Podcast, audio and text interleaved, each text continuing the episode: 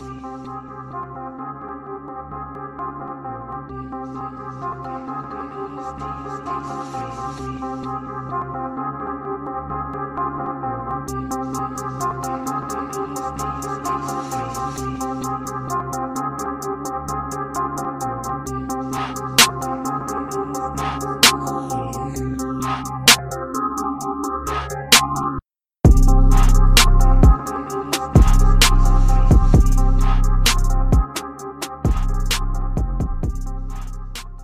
Cześć czołem.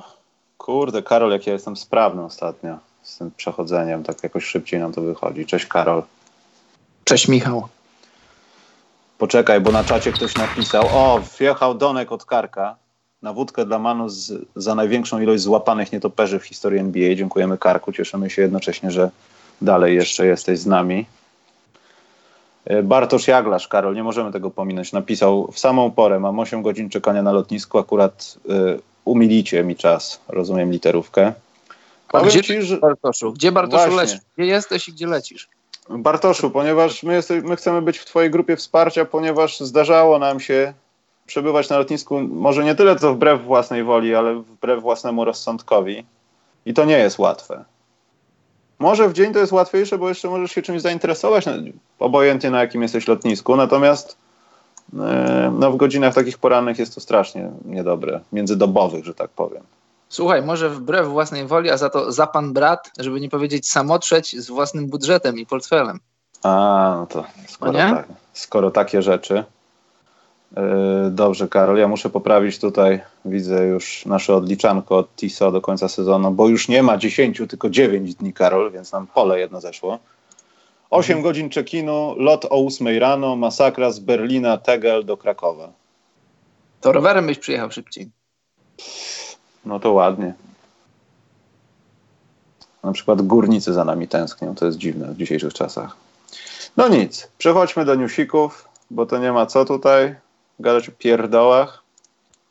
8 godzin na stu nie będzie, natomiast myślę, że umilimy Ci czas przez jakieś 90 minut.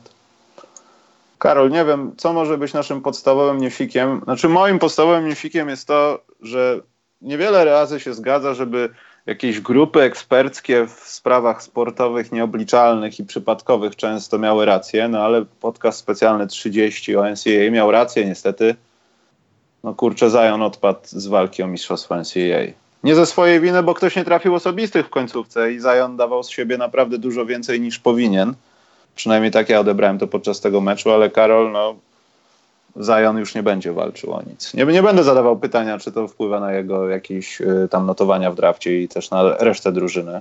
Nie wpływa. E, ale spodziewałeś się tego, Karol? W ogóle się nie tak, interesując NCAA, wiem o tym, ale... Tak, tak, właśnie. W ogóle nie interesując się NCAA spodziewałem się, znaczy nie, nie spodziewałem się, że, że, że Duke to wygra. Tak to zazwyczaj bywa w historii, że jak jest drużyna pompowana, znaczy, ja nie mówię, że Duke byli pompowani, ale było dużo hype'u wokół nich, y, samego Zajona, y, dużo oczekiwań, dużo obserwacji, dużo presji. I takie drużyny, które są na świeczniku, mają ciężko. A z kolei taki underdog, taki, który może, ale nie mówi, ma łatwiej. Jest proste. Poza tym, y, z tego co słyszałem, bo tutaj własnych obserwacji na ten temat, to, to Duke nie byli tak świetnie działającą drużyną. Oni świetnie wyglądali przeciwko drużynom z którymi wygrywali wysoko i mieli przewagę wszystkiego, fizyczności, coachingu i w ogóle, ale z drużynami, które umiały grać w koszykówkę, które stawiały opór, już, już nie wyglądali tak nadludzko, fantastycznie, wyglądali jak zwykła drużyna koszykówki, no i w końcu polegli. Czy to dobrze dla turnieju? Finansowo pewnie nie, a sportowo, skoro była jakaś drużyna, która była lepsza od, od Zajona i kolegów, to, to chyba była lepsza, to chyba dobrze dla, dla całego turnieju. Slarpi napisał przy okazji, warto zaznaczyć, że będzie to pierwsze chyba Final Four z tak nisko spozycjonowanymi drużynami. Ciężko mi jest o tym powiedzieć na ten temat, jak gdyby mieć jakąkolwiek opinię, bo jakoś tak nigdy nie śledziłem pod tym kątem, natomiast to chyba lepiej, że może tam możemy oglądać koszykówkę, która nie ma faworytów, a jednocześnie są dobre drużyny, bo wydaje mi się, że ja wiem, że to jest tak, jak kiedyś już, to, to jest mój nieśmiertelny przykład z debiutanckiego sezonu Lonza Bola, że wszyscy chcą cię zniszczyć z różnych przyczyn. I z Duke pewnie było tak samo i to do trzech razy sztuka. No. Ponieśli Zajona, razy kilka, no i niestety. Natomiast to w ogóle myślę nijak nie wpływa, bo to, to i tak był trochę taki zespół bardziej mniej sportowy, bardziej showmeński swoim talentem. Ten zespół miał zwojować świat, a okazało się, że no nie zwojował niczego i przez taki chyba najbardziej prosty, niezmienny i jak gdyby no, powodujący różne historie element, czyli rzuty osobiste w bezpośredniej końcówce. To też chyba pokazało, że, że to jest fajne. Dlatego nie zachęcam cię, Karol, do oglądania NCAA, ale weź to pod uwagę, że może coś tam jest ciekawego. Dziękuję, Pła- nie skorzystam. Płacą mi za to, tak, płacą mi za to. Dziękuję. E, zanim przejdziemy chyba do najbardziej gorącego newsika ostatnich chwil w NBA, to ja chciałbym, Karol, potraktować trochę o zawodnikach, którzy są na dziesięciodniowych kontraktach, niegwarantowanych umowach do końca sezonu i grają na przykład przeciwko Toronto Raptors w taki sposób, że ja chciałbym mieć koszulkę. E, mówię tutaj na przykład o hi, hi, Walt Lemon Jr. z Chicago Bulls. No ja wiem, że on ma karate opaskę, Karol. Ja wiem, ja jestem zdany, ale to jak on mija tych ludzi, to co zrobił na Ibace, ten taki, oni to nazywali jelly move, że jak masełko wszedł w ten kosz i takie zrobił kilka rzeczy ciekawych rękoma w powietrzu, to, to może nieść dobre nadzieje, ale myślisz, Karol, że któreś z tych nazwisk, bo tam jest jeszcze kilku, na przykład jest ktoś taki, kto się nazywa w Minnesocie Cameron Reynolds. Też grywa ostatnio dobre spotkania, no bo wiadomo, no w Minnesocie jest więcej czasu na to, żeby grać w lepsze spotkania. Jeszcze jest zawodnik z Bucks, y, moment, bo zapomniałem nazwiska, ale wynotowałem, y, którego też ostatnio mieliśmy okazję oglądać, Karol. To jest taki okres, że są tacy zawodnicy. Myślisz, Bonzi Colson się nazywa. E, będziemy ich oglądać, czy to jest taki Andre Ingram i to jest taki przykry okres w NBA, kiedy będziemy oglądać tych zawodników, bo zespoły odpoczywają? Ciężko, Michał, udzielić jednoznacznej odpowiedzi. Tak jak mówisz, końcówka sezonu to jest taki okres, że oglądamy takich, no nie ubliżając nikomu, egzotycznych zawodników na 10-dniowych kontraktach i, i my musimy pamiętać, że dla nas to są nazwiska trochę, egzotyczne, czasem śmieszne, ale to są, to są ludzie, którzy walczą o swoje życie, walczą o, o, o, swoje kariery. I to jest ich być albo nie być w NBA, albo gdziekolwiek indziej. Masz 10 dni, w ciągu tych 10 dni grasz może 3 mecze, czasem 4, czasem mniej. I wiadomo, że z miejsca nie wejdziesz do rotacji. Wiadomo, że z miejsca nie jesteś zawodnikiem, który dostanie największą liczbę rzutów do oddania. Ale tacy goście właśnie jak Lemon, jak ci inni, których powiedziałeś, których ja nazwisk nie pamiętam, bo nie mogę wszystkich pamiętać, bo ten rynek dziesięciodniowych kontraktowców jest, jest dosyć spory o tej, o tej porze roku, na tym etapie sezonu. Bardzo dobrze, ja się zawsze cieszę, kiedy, kiedy widzę takich ludzi znikąd, którzy produkują. Tym bardziej to pokazuje, moim zdaniem, drodzy słuchacze, drodzy kibice NBA, którzy patrzycie na, na ligę w przekroju całej ligi, ale patrzycie na ligę w przekroju gwiazd i myślicie sobie, że a ten to jest słaby, tamten to jest słaby, tamten jest słaby. Pamiętajcie, Liga NBA to jest liga 400 z kawałkiem koszykarzy, najlepszych w swoim fachu, najlepszych na świecie. Wiadomo, może zrobić case, że tam powiedzmy 10, 15 czy 20 ludzi skądś tam z Euroligi czy ze świata miałoby szansę grać w NBA. Tak, ja się z tym zgadzam bez problemu, ale generalnie oglądanie meczów NBA trochę spłyca, jak to wszystko wygląda, że nawet ten ósmy, dziewiąty, dziesiąty czy dwunasty zawodnik z ławki jakiejkolwiek drużyny to jest świetny koszykarz, że jakbyś go zobaczył na żywo, miałbyś okazję z nim pograć w koszykówkę, to byś powiedział wow. I to jest taka różnica między tym dziesiątym, dwunastym zawodnikiem, a tą gwiazdą NBA. I, i to, to, to, jest takie moje spostrzeżenie. Zawsze jak widzę tych takich nowych zawodników egzotycznych, to, to tym bardziej daje mi to perspektywę do tego, żeby jeszcze bardziej doceniać gwiazdy i, i też kibicować tym, tym nieznanym zawodnikom, no bo to jest ich życie, to jest ich, to jest ich praca, to jest ich być albo nie być, nie tylko dla nich, ale dla, dla ich rodzin też.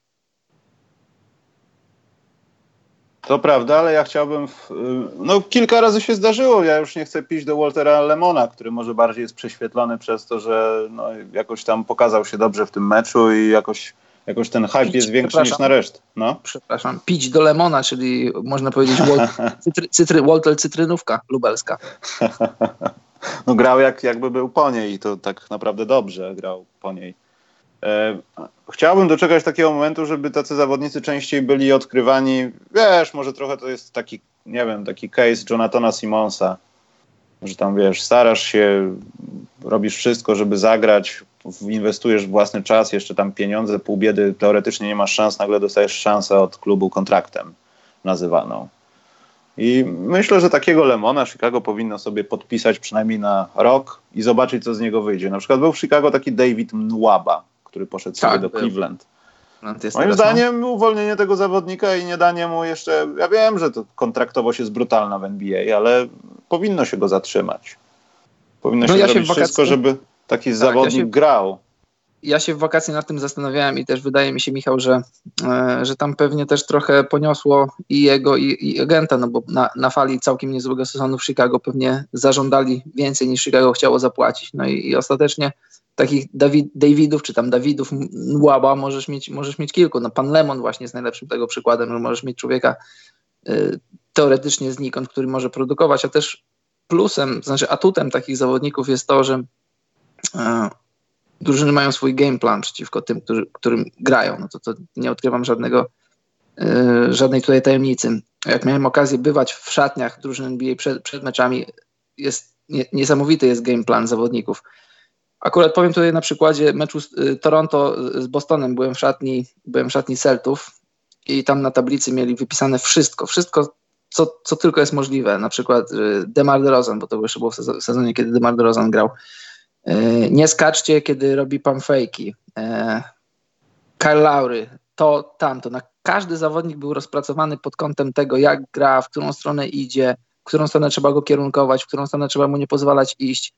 I tu nagle wychodzi taki Walter Lemon, na którego nie masz game planu, on jest super zmotywowany, bo chce się pokazać, no i, i trach. I, i, Raptors są zaskoczeni. Wiadomo, że gdyby była siedmiomeczowa seria, to już w następnym meczu już y, usprawnienie poszłoby w stronę pana Lemona, a to masz jeden wieczór, jeden mecz, możesz się pokazać i to jest twoje.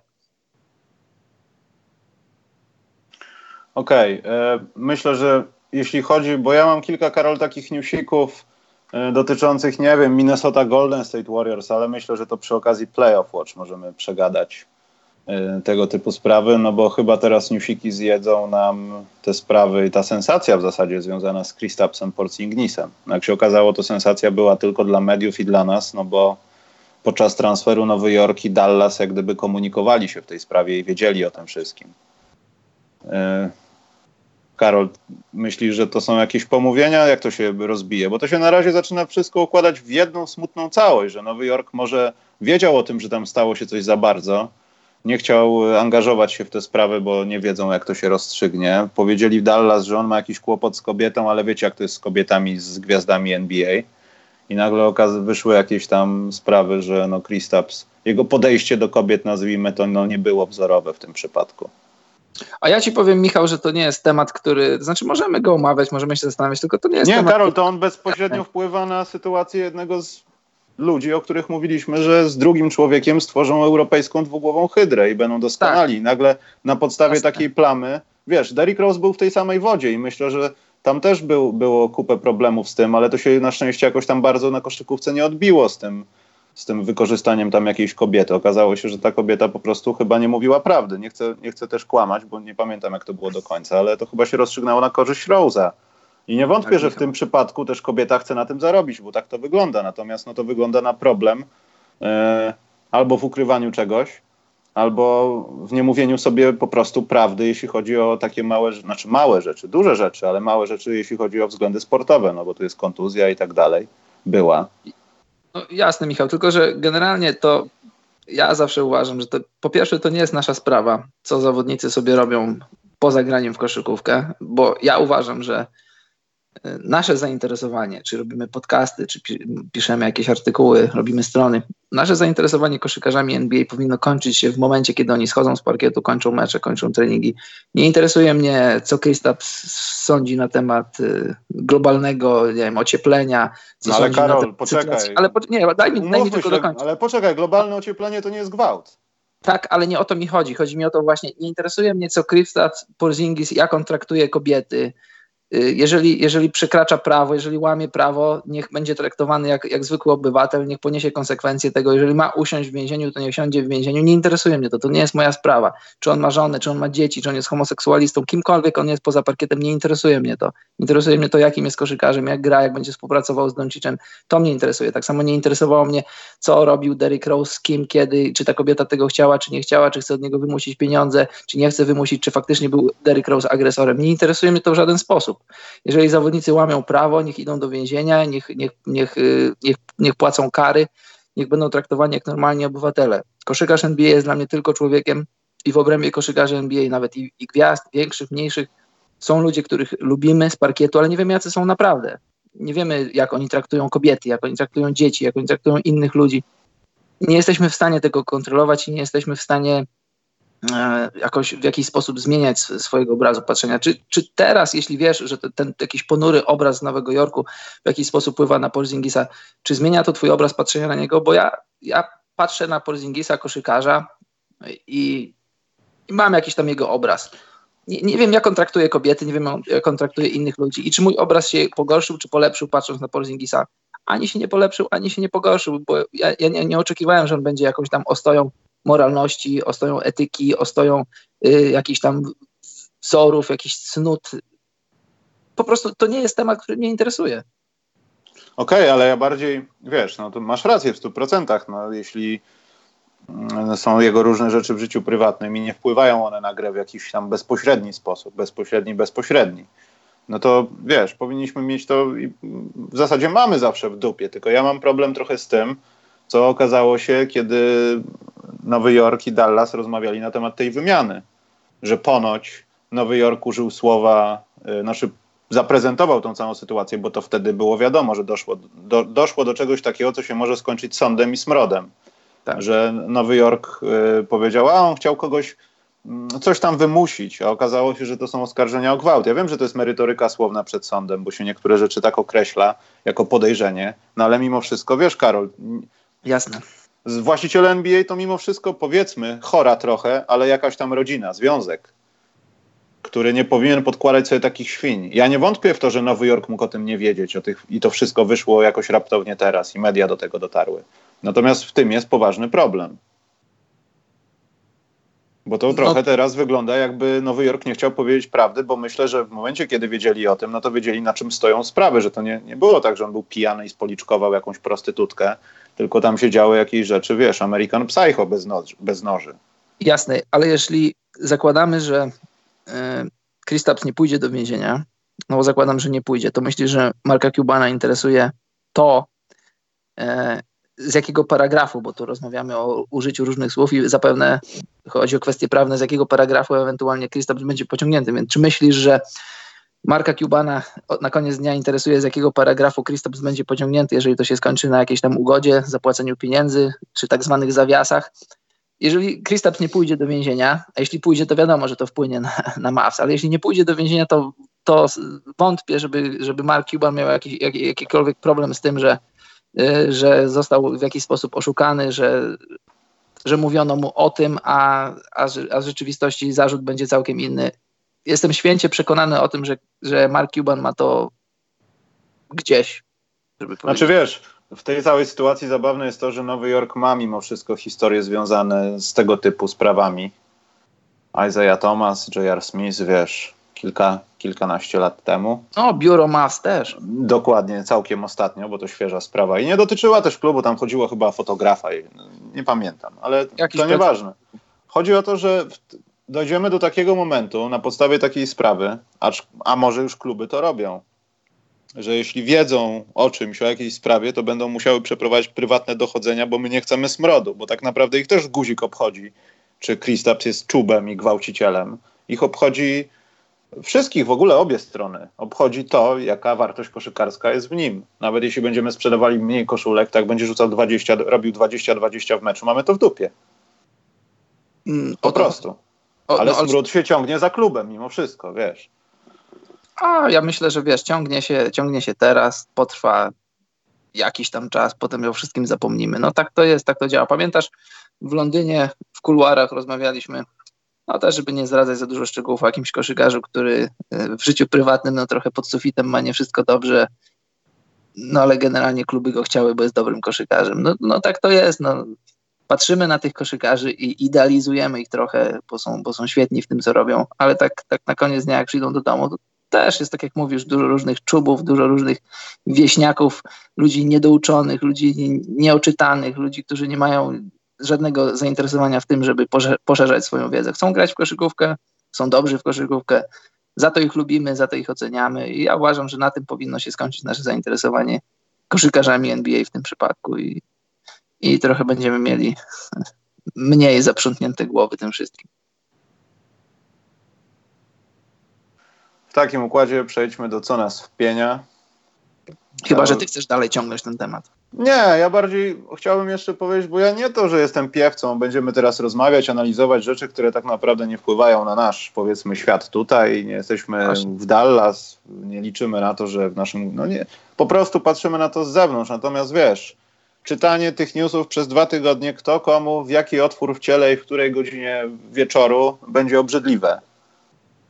Tak, właśnie. A do tego dojdzie. Jasne. Do tego dojdzie, no. Dlatego ja bym chciał te tematy omijać szerokim łukiem, bo wszyscy wiemy, znaczy nie wiem, czy wszyscy wiemy, ale ludzie, zawodnicy grający w NBA na każdym kroku są poddawani różnym pokusom. I to nie tylko jeśli chodzi o, o, o sprawy seksualne z kobietami, czy tam z mężczyznami, jak ktoś woli. Doradcy finansowi, inwestorzy tak zwani w cudzysłowie, w ogóle debiutanci NBA, jak, jak zostaną wybrani w drafcie, między, między, między draftem a rozpoczęciem sezonu przechodzą kursy, różnego rodzaju kursy. Jedne kursy są obligatoryjne, inne są, inne, inne są dobrowolne. Jednym z, tych, jednym z takich kursów jest kurs, jak radzić sobie w, w życiu, jak być koszykarzem NBA. I, i koszykarze są uczeni przestrzegania. No, na... Rookie Transition Program, Karol, na tym tak, polega. Właśnie. Rookie nie chodzi o y, tak, jak no. Y, pokazywać się z prostytutką E, na mieście, brzydko mówiąc, tylko co masz z chłopie zrobić, żeby nie wpaść do tego kazusu 5 lat i już bankrutem jesteś. Yy, Albo... Tak, właśnie o to chodzi, właśnie o to chodzi. Na, na, na wielu różnych płaszczyznach. To jest, to, to jest bardzo dobry program, bardzo dobry pomysł NBA, bo ludzie, którzy są majętni, a koszykarze NBA są majętni, ludzie... Przez ludzie, jakiś których, czas? To, przez jakiś czas. Ludzie, których pokazuje się w telewizji, no to siłą rzeczy są obiektem obiektem ludzi, którzy może mają nie do końca e, dobre cele wobec nich. No i, no i tak to jest i te, takie rzeczy będą do nas docierały, będziemy o nich słuchać, będziemy, będziemy o nich czytać, a to, to nie jest temat, który ja chciałbym, który chciałbym wchodzić, nomen omen. Dobrze, więc przechodzimy do co nas wpienia. I Karol, niespodziankowo, chyba nie powiem o tym, co chciałem powiedzieć, bo chciałem po raz kolejny w mojej karierze podcastersko-dziennikarskiej powiedzieć, że Kevin Durant jest trochę płaczkiem bo to, co się wydarzyło, y, też jeśli chodzi o jedną decyzję, nie jesteśmy z Karolem zgodni, natomiast to, co się wydarzyło podczas spotkania z Minnesotą, zwłaszcza podczas ostatniej akcji, ja wiem, że czasami to jest trochę teatr, ale Kevin Durant nie powinien kłócić się o tak oczywiste rzeczy, bo po prostu nie ma racji. No. I to, to mnie wpieniło najbardziej, ale Karol, mam dwie inne rzeczy. Jedna może nie jest, znaczy ona mnie zawsze wpieniała, ale dzisiaj, znaczy dzisiaj, w ten weekend zaobserwowałem po raz kolejny zresztą taką rzecz, że Polacy jak na przykład, ja nie wiem, może to nie Polacy, tylko ogólnie ludzie na świecie, jak zbiorą się w jakąś, Karol, społeczność, o. powiedzmy, jadą na turniej koszykarski. Znaczy, przykład będzie diametralnie inny. To potrafią, mimo to, że wiedzą, że u siebie w środku mają inne przekonania i są skorzy do takich kłótni, o których rozmawialiśmy w niejednym odcinku, co nas wpienia. Nie będziemy schodzić na ten temat, ale wiesz, Karol, o czym mówię. Mhm. Nagle reagują ze sobą i siebie wspierają. Miałem okazję w, w tą niedzielę obserwować półmaraton warszawski. I powiem ci, że ja może, nie, może byłem pierwszy raz tak blisko trasy, ale zobaczyłem, Karol, ludzi, którzy, wiesz, nie znają się i nie są zatrudnieni przez organizatorów, to nie są hype meni, chociaż też tacy są i bardzo dobrze na takich tego typu imprezach. Po prostu drą się na siebie, żeby mu się udało, Karol. Mhm że stworzona jest taka atmosfera, że nawet wiesz, ten ostatni on ma taki tam okrzyki, że on ma dać radę, tam w 8 godzin dopełznie, ale ludzie krzyczą dajesz, idą po ulicy i go wspierają, bo wiesz, że przebiegłeś to i też może na tej zasadzie. Dlaczego nie potrafią przetłumaczyć to sobie na, na więcej rzeczy? To mnie wpienia i zastanawia, Karol. To jest bardzo dobre pytanie, Michał, ja też się nad tym, akurat nie, nie konkretnie na tym przykładzie, ale właśnie na tego typu przykładach, że że czasem już, no tu mówimy konkretnie na, na naszym społeczeństwie polskim. I mało tego, Karol, wspólną płaszczyzną nie jest agresja, no bo wiadomo, że w Polsce Prawda. też jest tak, że dobra, zboczmy na politykę, masz obozy polityczne, ci są za tym, ci są za tamtym, wszystko jedno. I to jest zjednoczenie w agresji przeciwko komuś, albo żeby postawić się w kontrze. Większość naszych poglądów jest do dupy, ale mamy wspólnego wroga, nazwijmy to. A no, jednocześnie, kiedy... zawsze łączy. Ale wiesz, gdyby ci wszyscy ludzie, co przebiegli ten cały półmaraton, usiedli przed telewizorem i zaczęli wypowiadać się politycznie, prawdopodobnie doszłoby do jakiejś kłótni poglądowo-przekonaniowej, tak? To więcej niż pewne. Natomiast gdyby cały czas byli na trasie tego biegu, no to myślę, że byśmy byli najbardziej zaprzyjaźnionym ze sobą krajem na świecie. I tak się zastanawiam. Czyli no, co? Wniosek trzeba... taki, że po prostu biegajmy, biegajmy i nie dyskutujmy za wiele. Nie chodźmy do pracy, biegajmy. Ale naprawdę powiem Ci, Karol, ja myślę, że podczas każdej takiej imprezy tak jest, ale ogólnie rzecz biorąc, y, no też nie chcę tego wyróżniać, no bo w innych miastach Polski też się dzieją takie rzeczy i też musi być świetnie. Natomiast y, naprawdę pozytywne wrażenie. Pozytywne bardzo wrażenie, Karol. Ja mam taką teorię, Michał, na, na ten temat. Y, nie wiem, czy mamy czas, żeby to rozwijać, ale. Generalnie... Oczywiście, Karol, czas mamy, ponieważ no, ja już nie muszę mówić, bo wszyscy wiedzą, prawda? No, słuchaj, mamy przyrządy do odmierzania czasu, ale czy mamy ten czas? To jest pytanie, ale no. Oczywiście. Żeby tak nie, nie, nie stracić tego naszego cennego czasu za dużo. Ludzie generalnie są manipulowani i nawet nie zdają sobie z tego sprawy, jak bardzo są manipulowani. E, politycy nami manipulują, telewizja nami, nami manipuluje, tak, tak zwane media masowego przekazu manipulują nami. Ludzie, którzy są trochę ponad tym wszystkim, jakiś tam wyższy poziom prezentują, to, to mają świadomość tego, a oni, oni też, są, też są podatni i też, są, też nie, są, nie są wolni od tego, żeby być manipulowanymi, ale przynajmniej mają świadomość tego, że, że takie zjawisko się odbywa. Generalnie ludzie nie mają tego, nie mają świadomości, że, że takie rzeczy się dzieją. Jesteśmy manipulowani przez polityków z prawej, z lewej strony, ze środka, z centrum. Jesteśmy manipulowani przez, przez tak zwane media głównego nurtu odnośnie tak globalnych, światowych rzeczy. Zobacz, y, ja ci powiem jakiś kraj, a ty mi powiesz, co o tym sądzisz. Kraj, w którym nigdy nie byłeś i może nie będziesz. Kraj, w którym, których przedstawicieli danego kraju nawet nigdy nie widziałeś na oczy, nie rozmawiałeś z nimi, a masz e, jakiś tam pogląd, większy lub mniejszy, skąd? Z telewizji, z prasy. Ktoś chce, żebyś, żebyś myślał w określony sposób na temat ludzi z Afganistanu, ludzi z Iranu, Iraku, generalnie ludzi z Bliskiego Wschodu, żebyś w jakiś tam sposób myślał o, o, miał jakiś tam swój pogląd na temat świata, ale generalnie myślał, że świat jest, nie jest dobry. Zobacz, Polska, Rosja, nasze stosunki z Polską, nasze stosunki z, Rosjanami. Generalnie nie lubimy się, ale dlaczego się nie lubimy? bo, bo media kreują taki wizerunek, że, że tak zwani Ruscy nas nie lubią. Nie lubimy ruskich, Ruscy nas nie lubią. A prawda jest taka, że ilu z nas zna jakichś tam ruskich, na, tak, tak wiesz, jeden do jednego. Ja akurat znam kilka osób, są bardzo mili ludzie, bardzo w porządku. I prawda jest taka, że my kulturowo jesteśmy bardzo blisko Rosjan. I gdybyś pojechał gdzieś tam w głąb głębokiej Rosji i zaczął mówić po polsku, to nikt by się od ciebie nie odwrócił, nikt by cię nie pobił, tylko gdybyś potrzebował pomocy, to, to, to pomoc by ci była udzielona. I patrzysz na Rosję, czy patrzysz na ruskich przez, przez pryzmat, y, przede wszystkim przez pryzmat zachodniej cywilizacji, że Rosja, Rosja chce nam zrobić zło. Amerykanie też robią zło na świecie, tylko oni to robią zło z Coca-Colą i z McDonaldem. To jest takie trochę bardziej, to jest łagodniejsze, to, jest, to, się, to się lepiej sprzedaje, lepiej wygląda. No taki jest świat świat jest, jest, jest wiesz, przesiąknięty walką o pieniądze, o wpływy, o, o tego typu rzeczy, a my jesteśmy jak te, jak te liście na wietrze. Niektórzy ulegają, znaczy większość ludzi ulega. Nawet o tym nie wie. Tyle. Dziękuję. Tak, także nie znaleźliśmy recepty. Jak zwykle nasz dział jest do dupy. On nie jest do dupy, Michał, tylko że to są takie, to są, to są, to nie są łatwe tematy, nie możemy dać jednoznacznej odpowiedzi. Ja, ja bym powiedział, że trzeba czytać więcej niż, niż internet podpowiada, oglądać więcej niż telewizja pokazuje, zadawać pytania, dociekać, zastanawiać się, rozmawiać z ludźmi, więcej podróżować, widzieć rzeczy na własne oczy i ja bym powiedział, że generalnie świat jest dobry, człowiek jest dobry, tylko okoliczności sprawiają, że ktoś chce skłócić nas przeciwko sobie. E, idę w kontrze do tego tematu i Bzyk, nasz górnik, napisał: Pracowałem w Szwajcarii, gdy mieliśmy przerwę na obiad czy śniadanie, to obcy ludzie przychodzili i mówi, bo, mówili bon appetit. A skąd wiesz, że Bzyk jest górnikiem? Bo już mówił o tym. Aha, a w jakiej a ludzi, yy, A poczekaj, bo nie dokończyłem. A ludzi pierwszy raz na oczy widzieliśmy, a w Szwajcarii nie było PRL, Benz. No i co teraz, Karol? Ale co Benz? No dobrze, no fajnie, no przecież no, ja nie mówię, że tak nie jest, tylko ja, ja, nie, ja nie kwestionuję istnienia, życzenia sobie dobrych rzeczy podczas posiłku, tylko to nie jest rzecz, która, która mi się podoba, to, to jest rzecz, która mnie nie wpienia. Ja nie mówię, że żeby tego nie było i nie mówię, że, że chciałbym, żeby tego nie było, tylko no, To akurat nie jest temat, który, który jest mi bliski. E, dobrze, a propos, co myślicie o oskarżeniach wobec Michaela Jacksona? a propos.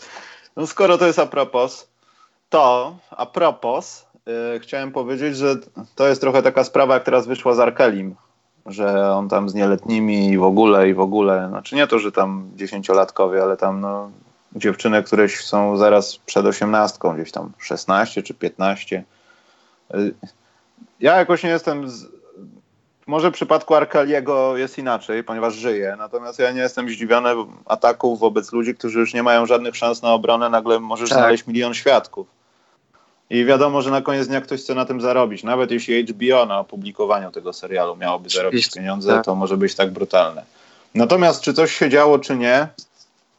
Jeśli nawet się działo, no to, to dlaczego teraz, a nie wcześniej? Wcześniej też były jakieś rzeczy, ale były jakoś sprawnie odsuwane. Może przez pieniądze, może przez to, że ktoś tego pilnował i miał rękę nad, nad kontrolowaniem tych takich przecieków. Ale w zasadzie słuchając płyt Michaela Jacksona też chyba to tak samo jak mówiliśmy o Kristapsie, to chyba nie ma wpływu.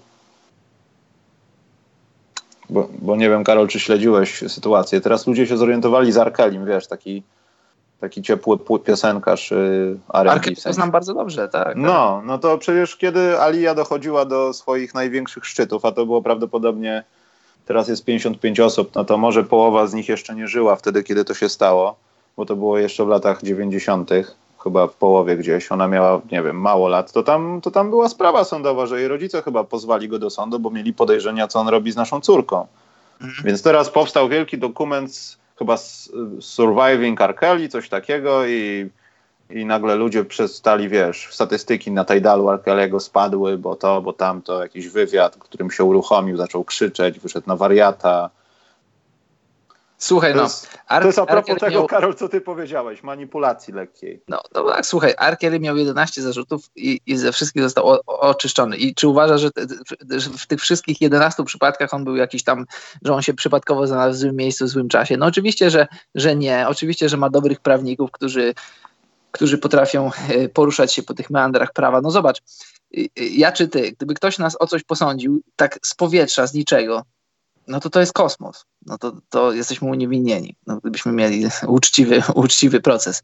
No ale masz 11 zarzutów i to, jest, to są zarzuty właśnie e, w, w, tych tematach e, seksualnych czy molestowania seksualnego i ze wszystkich jesteś oczyszczony dziwnym, dziwnym trafem. To, to jest zaskakujące. Można powiedzieć, the storm is over ktoś już wykonał przelew za dokonanie dokumentacji tych wydarzeń, także myślę, że myślę, że możemy zakończyć ten dział, co nas wpienia. No, a taka jeszcze taka mała...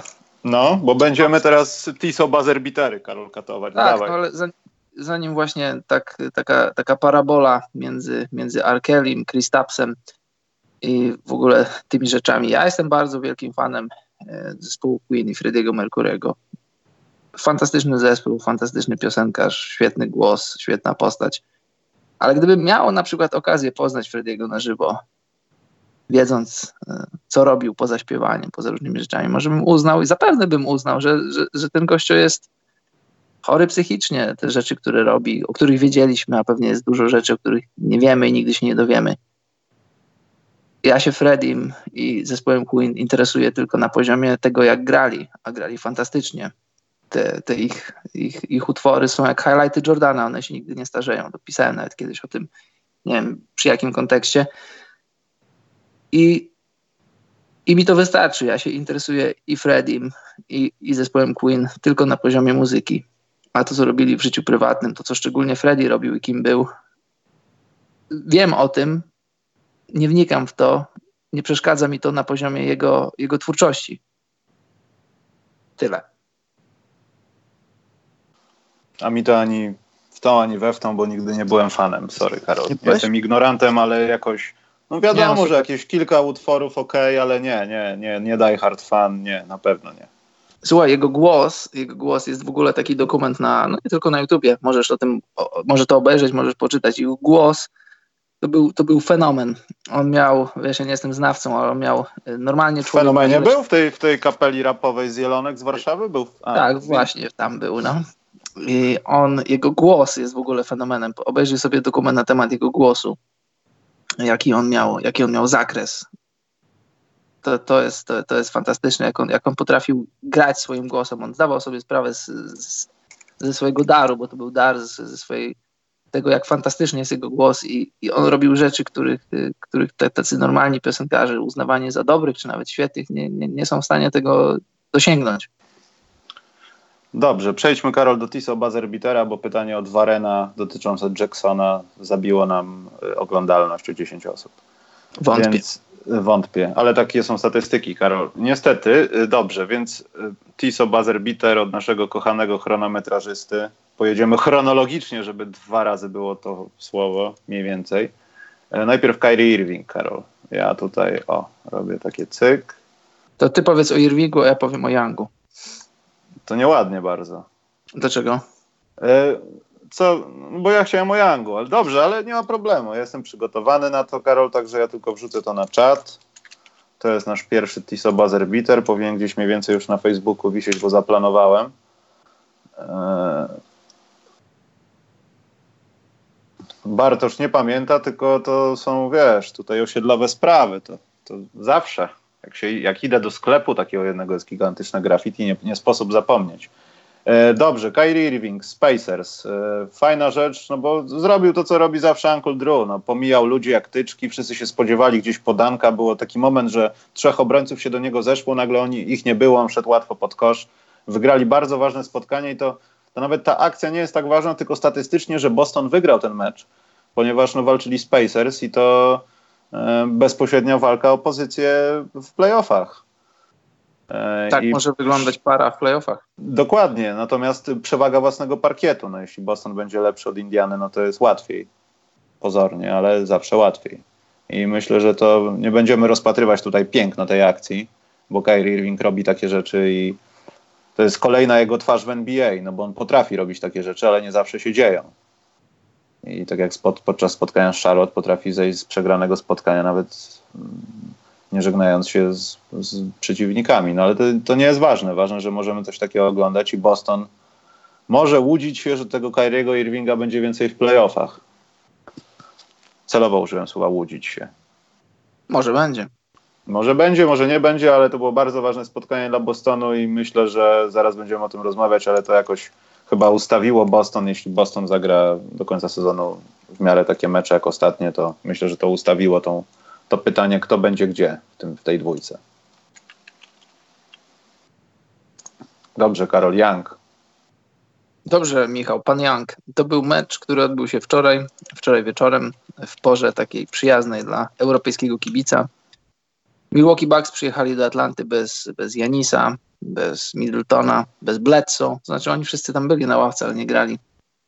Mecz był jaki był, to był taki mecz typowo końcówki marca. Dużo rzucania, dużo biegania, dużo egzotycznych koszykarzy, o których wcześniej mówiliśmy. Ale, ale Karol, tutaj jest jedna rzecz warta wspomnienia, co się stało w tym meczu są dwie rzeczy, które są warte wspomnienia. Znaczy jest więcej rzeczy. Ja już zaraz jak ty powiesz w jaki sposób i co się stało, ja wrzuciłem na czacie film i na Facebooku to niedługo jakoś tam wejdzie.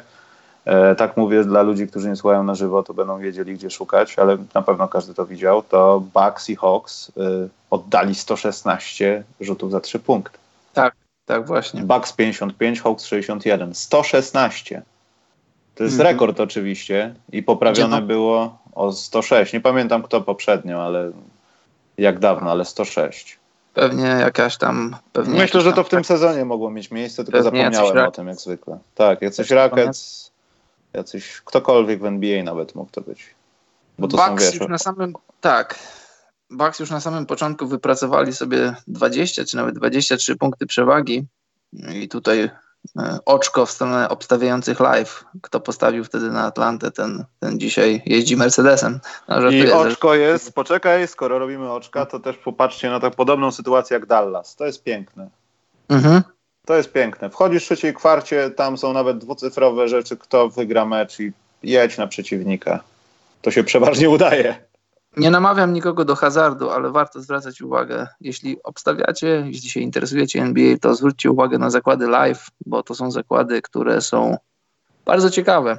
z punktu widzenia, już nie chodzi o pieniądze, bo jeżeli z doświadczenia wam powiem, jeżeli podchodzicie do zakładów bukmacherskich jako do czegoś, co pozwoli wam, wam zarobić, to zapewne przegracie, ale jeżeli podchodzicie Na do tego, przegracie. jeśli podchodzicie do tego tak zdrowo, żeby sobie dodać trochę emocji do oglądania meczu, żeby sprawdzić swoją wiedzę, swoją intuicję, to jest fajna rzecz.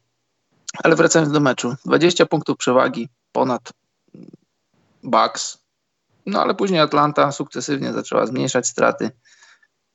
I była końcówka meczu, 19 sekund do końca. Alex Len, shoutout dla wszystkich polskich Ukraińców, trafia za trzy punkty, daje dogrywkę.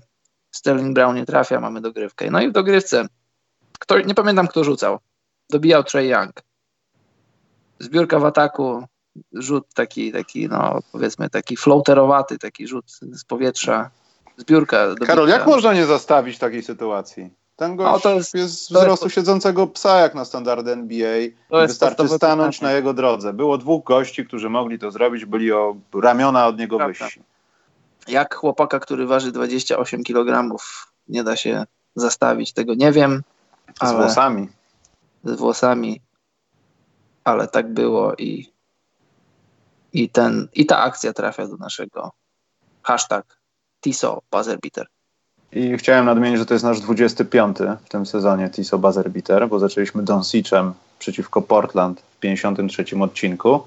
I jest jeszcze druga. Mo- Mocnym no, ak- akcentem. No, mocnym akcentem. Tak, to jest mocny kandydat, ale To jest, Jeremy Lamb mój, to, chyba. jest mój, to jest mój top 2, Jeremy Lamb i Doncic z, z Blazers. Tak, natomiast e, Karol e, Trey Young zrobił to drugi raz. W 74 odcinku był przeciwko Sixers i to była też dosyć podobna sytuacja. To nie była dobitka, ale też taki rzucik. I tak Takie, też no. E, kończąc, to pomyślałem, że e, Boże, przeciwko komu? Virginia tak grało Duke, e, Zion też miał drugą, drugie podejście i tam taki zawodnik, nie pamiętam imienia, ale Hill miał taką sytuację, że grali z końcowej, podali lobem, on miał w dwóch rękach piłkę i ją wypuścił, tak jak w tych grach na Facebooku, jakby mu się kosz przesunął, to on ją tak wypuścił, jak on był tam w tym miejscu, gdzie on go ostatnio widział. To było niespotykane w ogóle, wiesz. Taki poziom rozgrywek i goś nie dobił. Trey Young robi to w NBA mniej więcej. Mhm. Hill by nie trafił tej dobitki chyba. No ale nic. Karol, wchodzimy w Playoff Watch. Nie powiem, że jest ciekawie, bo są takie Wchodzimy drużyny w playoff watch jak, jak Kristaps Porzingis w... Nie, nie, nie, nie, nie, nie, nie, nie, nie, nie, nie, nie. Nie, nie, nie. Nie, nie, Karol, nie zgadzam się, bo ja będę musiał to wycinać. Nie okej. zgadzam się. Nie, mogą tego nie mówić. Wytnij to. Nie wytnę tego. To jest wszystko na żywo, za późno. Dobrze zagłuszyłem, Karol, bo już wiedziałem, że co, coś powiesz nie, nie tak, jak trzeba. Ale i tak pod koniec zapytam się, co chciałeś powiedzieć. My bad. Dobrze. E, To co, Karol, od wschodu zaczniemy może tą razą. Tak, możemy. E, Ja sobie tutaj, Karol, rozpisałem, znaczy rozpisałem, rozłożyłem wszystkie, moim zdaniem, rzeczy, które są na korzyść Miami, na korzyść Orlando, no bo tylko chyba możemy mówić tutaj o takich rzeczach, bo chyba nic nie będzie aż tak ważne. No poza tym Bostonem z Indianą, bo to też może być ciekawe, pokazujące, kto będzie grał dalej, bo obie ekipy myślę, że mogą jakoś się tam komuś postawić, no, wyżej, ale to też zależy od wielu rzeczy. Kto Karol awansuje? Bo dla mnie to bardziej już Orlando jest teraz. No dla mnie, Michał, tak jak powiedziałem ostatnio, dla mnie to jest, to jest wyścig pięciu drużyn o trzy miejsca. Dalej nie wiem, kto to, kto to zrobi. Ja, wiesz co, wydaje mi się, że to, że to będzie tak jak teraz jest, że to będzie Detroit, y, Brooklyn i Miami, ale cały czas mówię, nie skreślajmy Orlando. Y, y, Skreślam Hornets, przepraszam fanów Hornets, ale jeszcze raz powiem, to, to nie jest żart. Jeżeli drugim twoim najlepszym graczem drużyny jest Jeremy Lamb, z całym szacunkiem dla Jeremiego Lamba, no to znaczy, że nie masz potencjału w swojej drużynie, a, a Kemby Walkera nie, nie możesz zajeżdżać przez cały sezon. To, to, to, to nie jest takie trudne ułożyć game plan przeciwko drużynie, w której, w której tylko jeden zawodnik jest, jest prawdziwym, prawdziwym, prawdziwym zawodnikiem NBA, prawdziwym zagrożeniem. Dlatego ja skreślam Charlotte z całym szacunkiem dla Charlotte, bo, bo bardzo lubię, bo bardzo lubię nie, nie Jeremiego Lamba, bardzo lubię Kemba Walkera. Więc powiedzmy, dla mnie to jest, to jest wyścig czterech drużyn o, o trzy miejsca. I nie skreślam Orlando, bacznie przyglądam się temu, co zrobi Orlando, ale to, to jest na ten moment, Michał, to jest wróżenie z fusów. Tu się wszystko może wydarzyć. To, to są, to są Nie, no ale Karol. No Michał, tak, ja, ja powiedziałem na początku. Miami tak, gra back to back z Bostonem, gra z Toronto, gra z Filadelfią. Tak, Oni mogą Miami. tam kogoś odpocząć, ale. Miami gra trudne mecze. Miami gra nie da rady. E, w tych meczach nie będzie grał prawdopodobnie. Nie wiem czy we wszystkich, ale wiem, że, mm, że Embiid dostanie odpoczynek w kilku na pewno z tych meczów.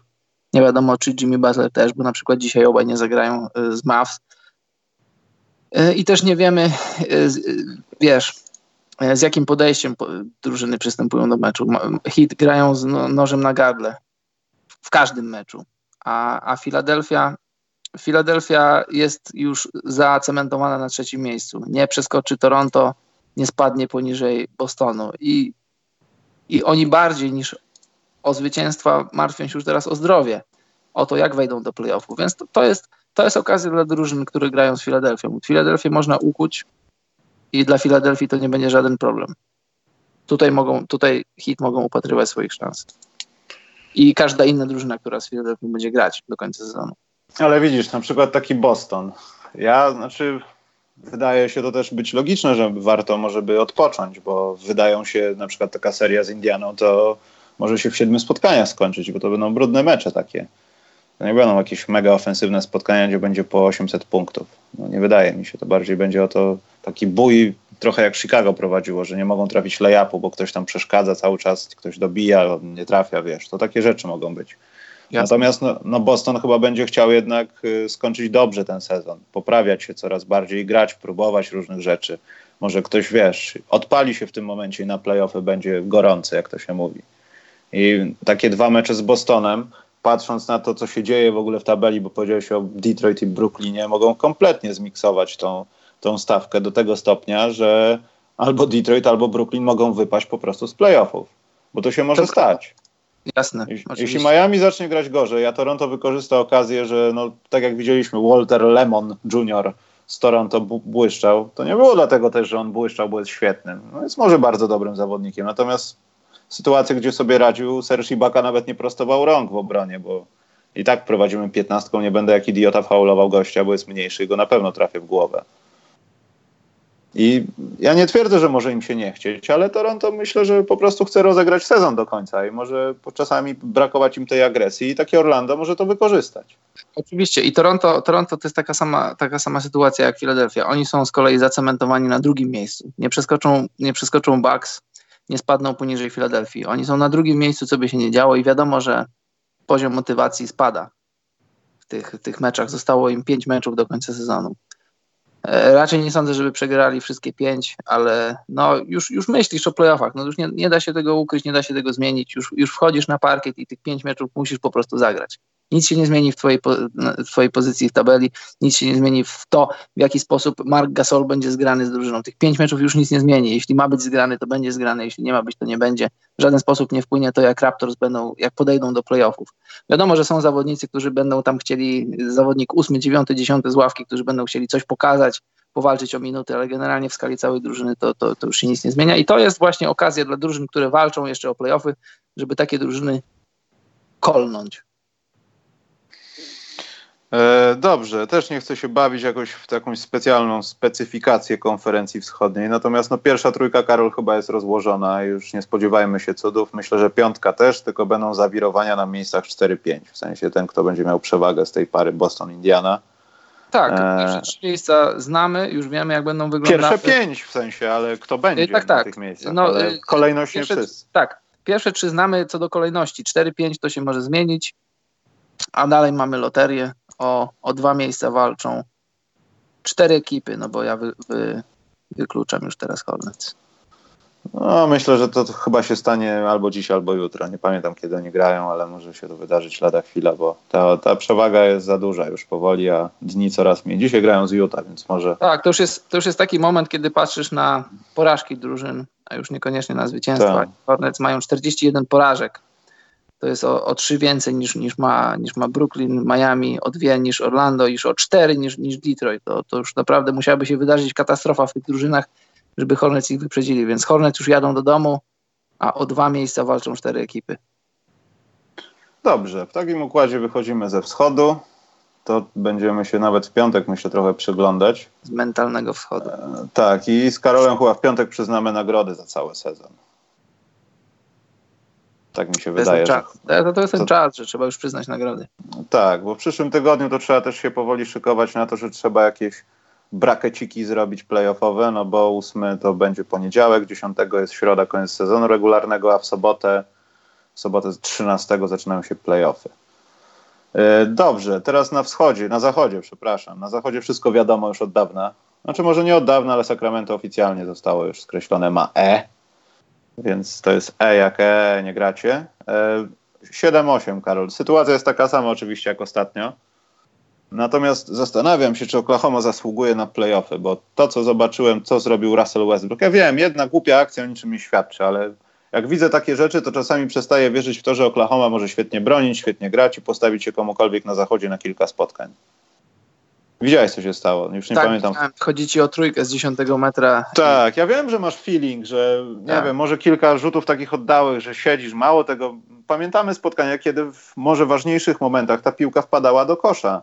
Natomiast kiedy, no i podpieram się znowu statystykami, które często nic nie mówią, natomiast kiedy e, personalnie wśród zawodników NBA jest e, mniej niż minuta, czy jest ostatnia minuta i zespół przegrywa albo wygrywa trzema punktami, czyli mecz tak naprawdę jest oparty na jednym posiadaniu, Russell Westbrook w tych sytuacjach w tym sezonie jest 0 na 12. Mhm. 12 świadczy o tym, że ma 12 podejść z czego, znaczy z czego nie z czego, ale ogólnie w rzutach z gry jest 6 na 27, 22,2% rzutów w takich sytuacjach, Karol.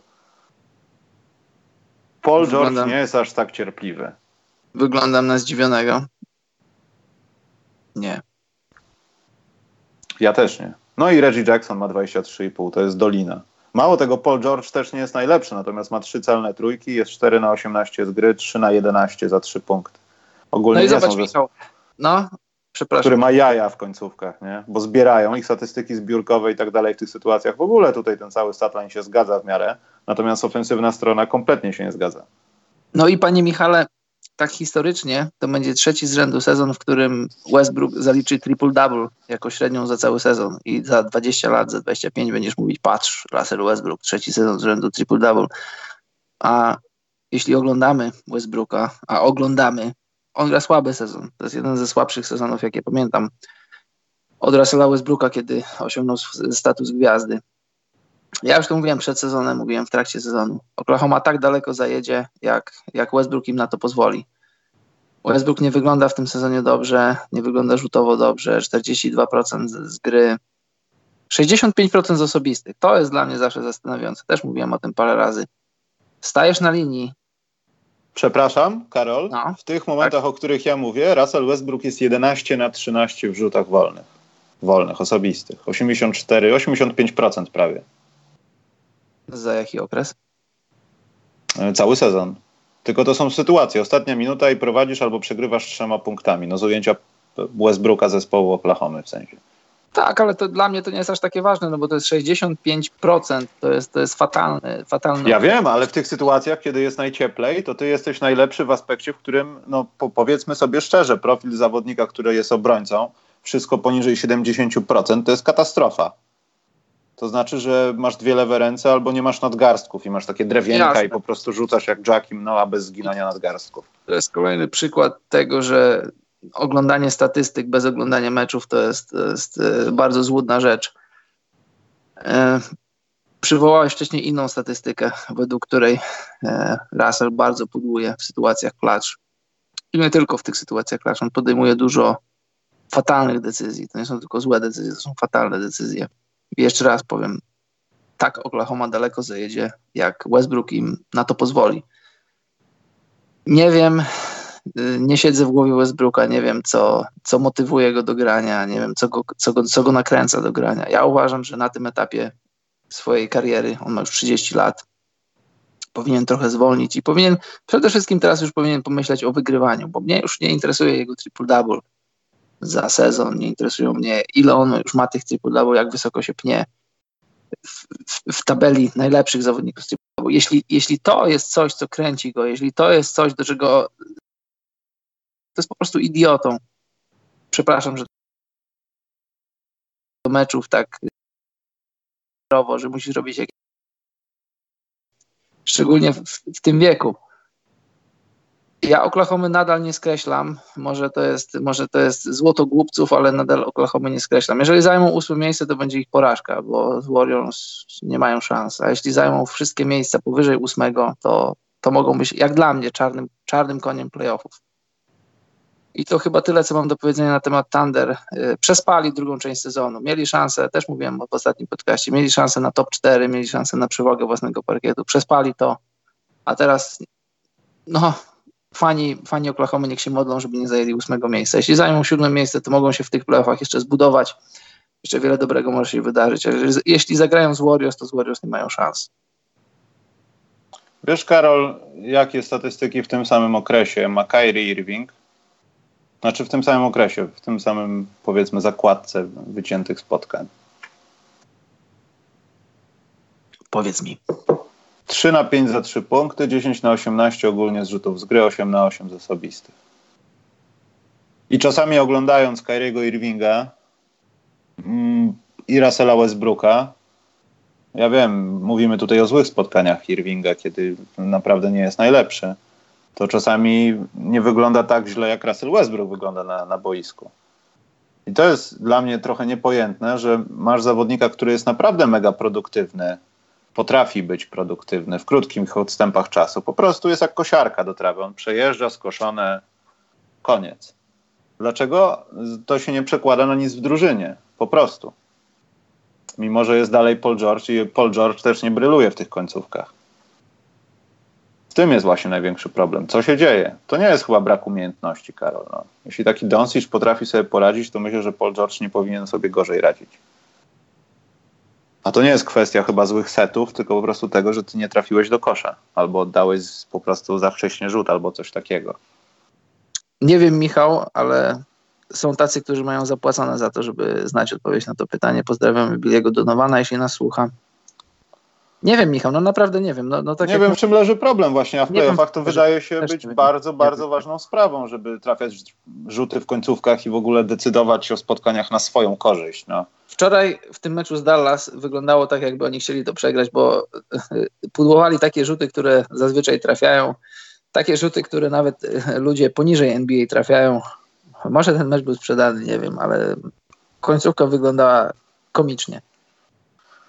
No, walki o ósme miejsce, czyli, przepraszam, uniknięcie gry z Golden State Warriors, znaczy o siódme miejsce, no też nie pomagają sobie San Antonio Spurs.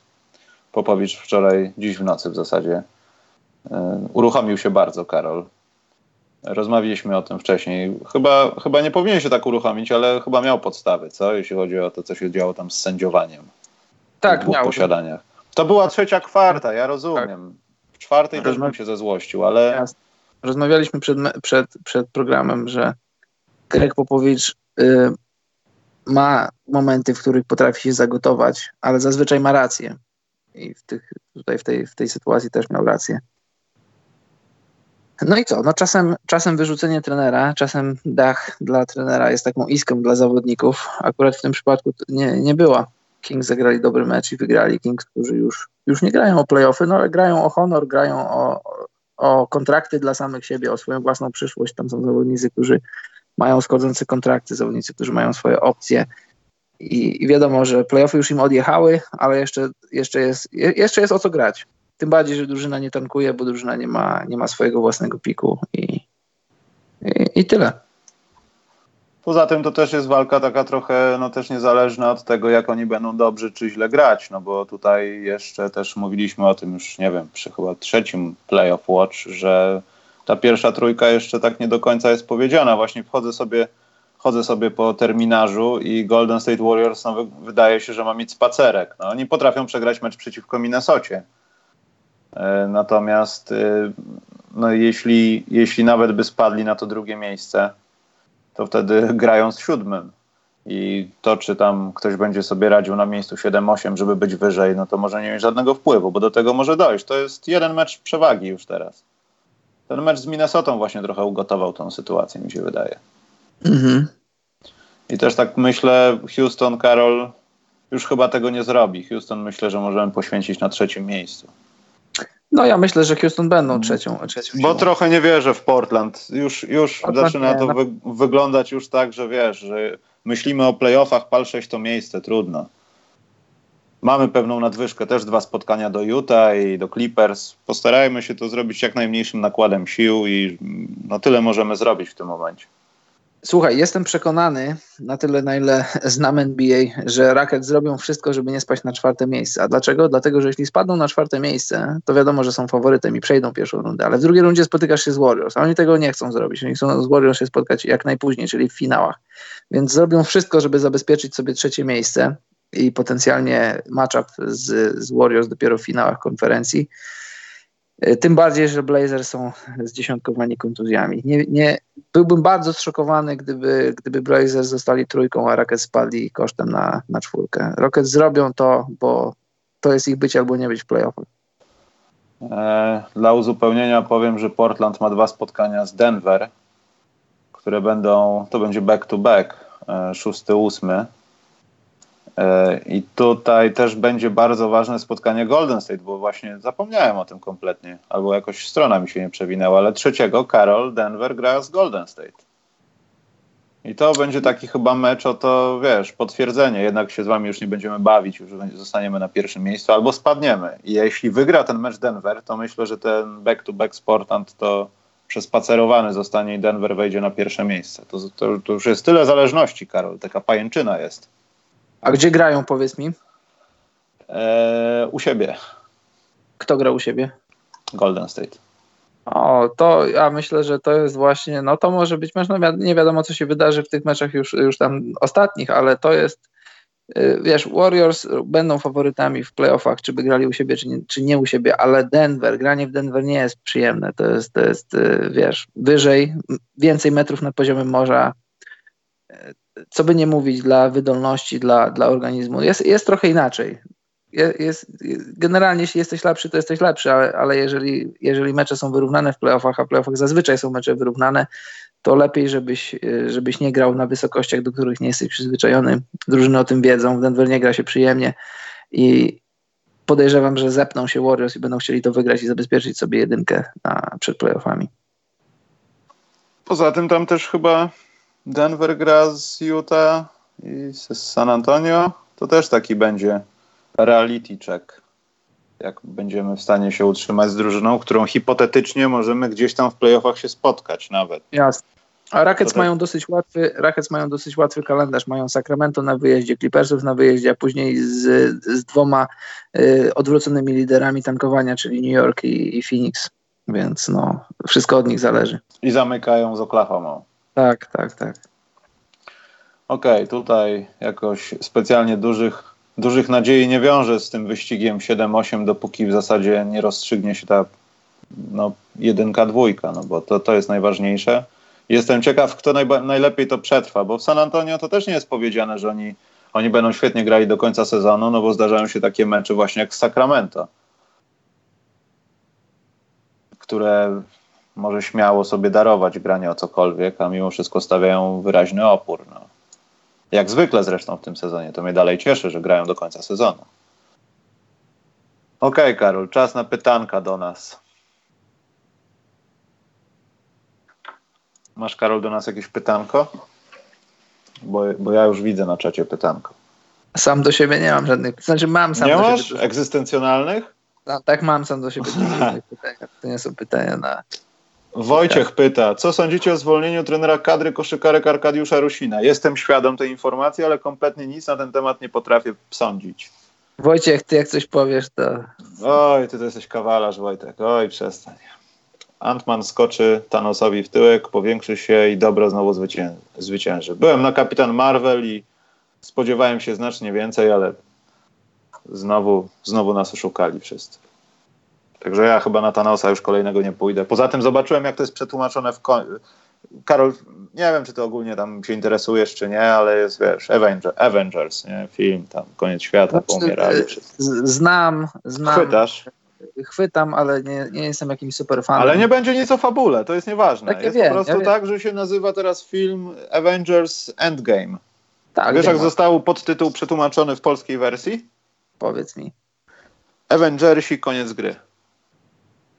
No to, to i tak y, mogło być gorzej, powiem. No mogło być gorzej, no ale jednocześnie to nie jest tak do końca, jak ja bym się spodziewał, prawda?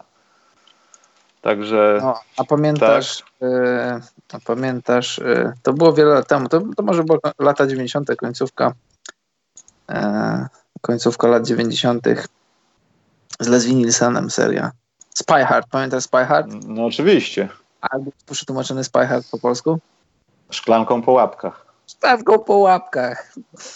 No więc, no, więc nie, mów mi o kinie, no. nie mów mi o oficjalnych tłumaczeniach filmów na polski, bo jeżeli Spy Hard jest tłumaczony z szklanką po łapkach, to, to wszystko się może wydarzyć. Straszne to jest. Dobrze. O, Warren, wiesz co? no. Wiesz co, Michał? Czy ty wiesz, a może ktoś ze słuchaczy wie, kto właśnie, czy jest jakieś tam, jest, jest jakaś komórka, czy jest jakieś ciało, czy nie wiem, pod, co, pod jakieś ministerstwo, czy pod coś, kto jest odpowiedzialny za oficjalne tłumaczenia tytułów filmów? E, ja bym wolał nie wiedzieć. Ja chciałbym wiedzieć. Ciekawości. Ja wolę żyć w takiej świadomości, że to za granicą y, tłumaczą, nie znając naszego języka i dlatego tak do dupy wychodzi. Spy Hard, szklanką po łapkach. No tak. Bo wiesz, oni musieli stworzyć grę słów, no i jakbyś po, przetłumaczył Spy Oni no, chcieli stworzyć drugi idiom taki, żeby, wiesz, żeby śmieszniej było.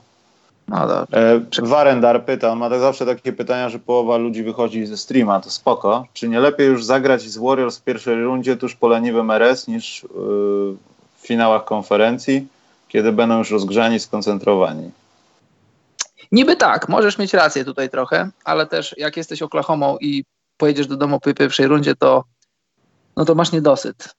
Przegrałeś w pierwszej rundzie historia zapamięta, że przegrałeś w pierwszej rundzie, czy z późniejszym mistrzem, to to będzie dopiero dopowiedziane w drugim zdaniu. Jeśli przegrywać z Warriors, to przegrywać już, już w, dalszej, w dalszej części sezonu.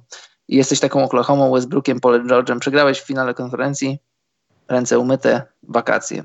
A przegrałeś w pierwszej rundzie, to zawsze będzie, zawsze będzie ci wypomniane.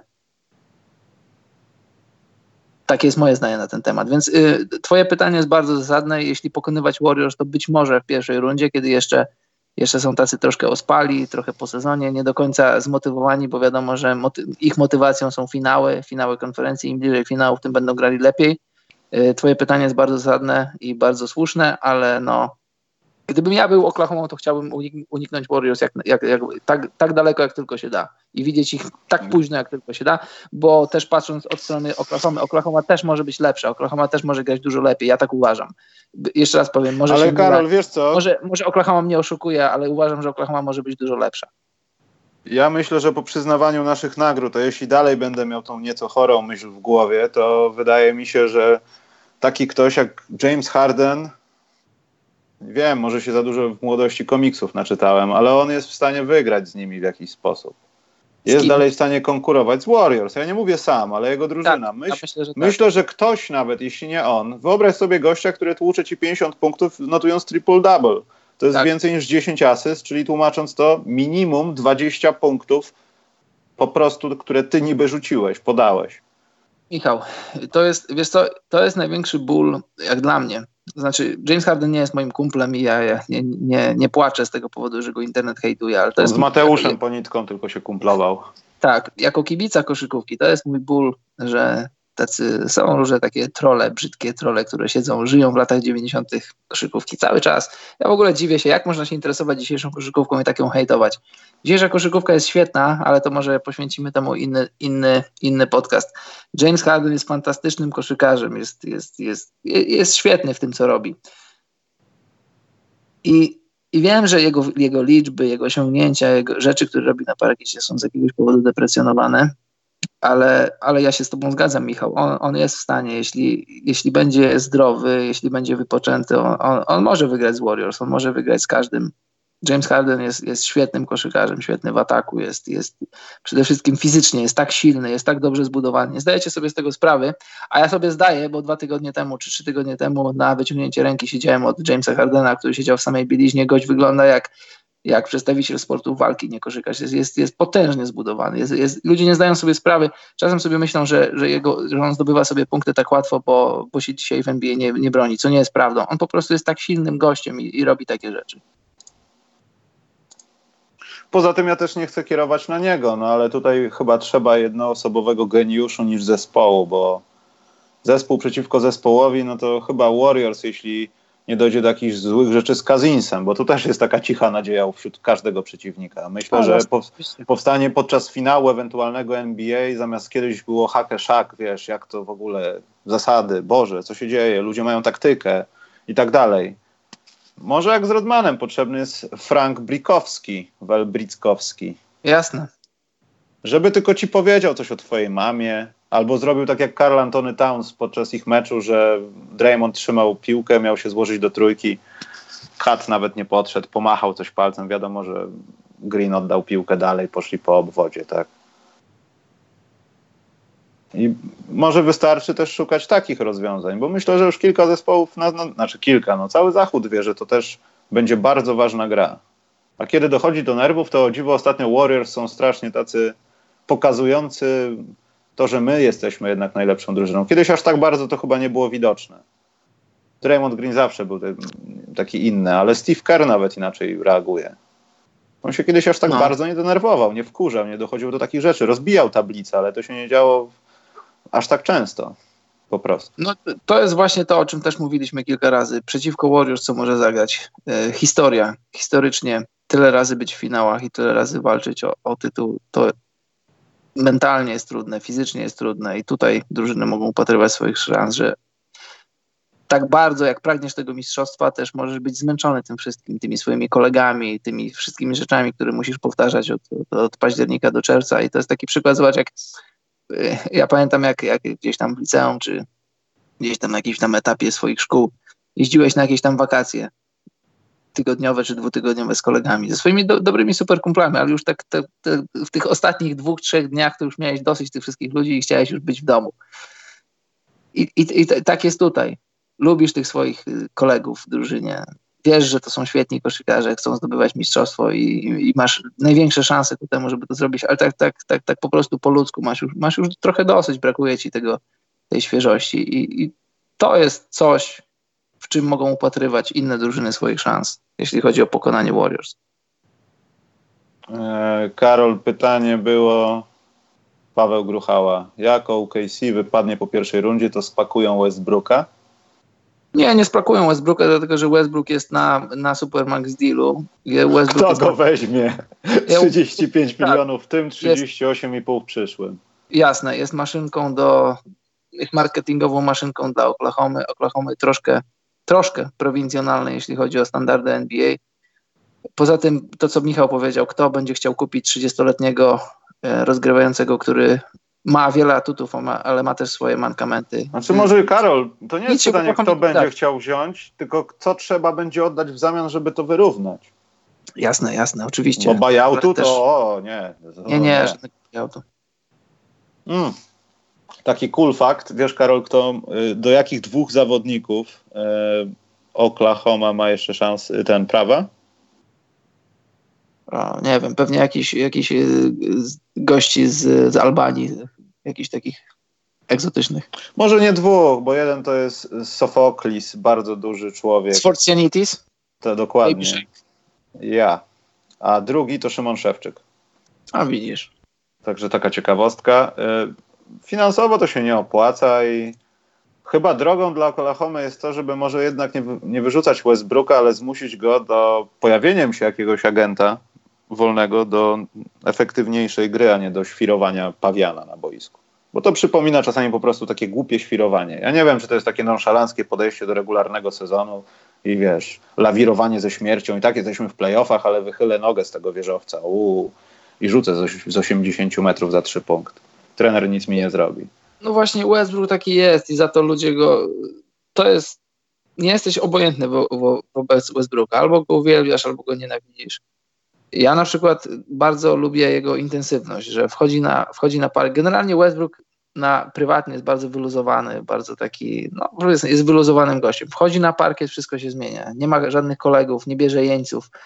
to jest coś, co ja lubię u koszykarzy. To, to miał Kobe Bryant, to miał Jordan, to miało, to miał KG, miał wielu koszykarzy w historii. Ja na przykład ja na przykład nie lubię takiego podejścia letniego do grania w koszykówkę. Jak sam gram, to oczywiście z zachowaniem proporcji, bo nie grałem ani w NBA, ani w Eurolidze, ale jak gram, czasem też ludzie, którzy ze mną grają, mi zarzucają, że ja za bardzo podchodzę do tego, do, do grania, że, to, że my nie gramy żadnych mistrzostw. Ja mówię, okej, okay, nie gramy żadnych mistrzostw, skończymy granie, dalej będziemy kolegami, ale jak gramy, to starajmy się grać dobrze, starajmy się grać, żeby wygrać. Mam satysfakcję w tym, żeby rywalizować. Lubię rywalizację i to cenię u zawodników NBA, że lubią rywalizować. To lubię u Westbrooka, ale na dłuższą metę to może przeszkadzać i to, to może być taki, taki czynnik, który który trochę podcina możliwości Oklahomy, bo Oklahoma jest, jest, jest dobrze zbilansowanym składem, dobrze zbilansowaną drużyną, która może atakować z różnych stron, a jeżeli Westbrook będzie ci dusił posiadania, będzie próbował robić swoje triple-double, to się źle odbije. To się odbija źle. Ja nie, ja nie mówię, że to, to, w którym miejscu jest teraz Oklahoma, to, to, jest, to jest wina Westbrooka, ale playoffy zweryfikują wszystko. To prawda. Następne pytanie, Karol, od Łukasz Łukasz. Ciekawe, czy tak się naprawdę nazywa. E, po mistrzostwach e, LAL wszyscy mówili, że musisz mieć instynkt zabójcy. Dallas Fadeaway, Miami, San Antonio, Golden State ewoluowało ze small ballem, trójkami i ruchem piłki. Co będzie następnym trendem? Myślę, że niestety to sprowadzi się do takiego worka ziemniaków. Kto po prostu zdobędzie więcej punktów i czy będziemy zastanawiali się, czy oddalać nie za trzy punkty, czy stworzyć, nie wiem, jakieś specjalne bazy, kółka, czy cokolwiek.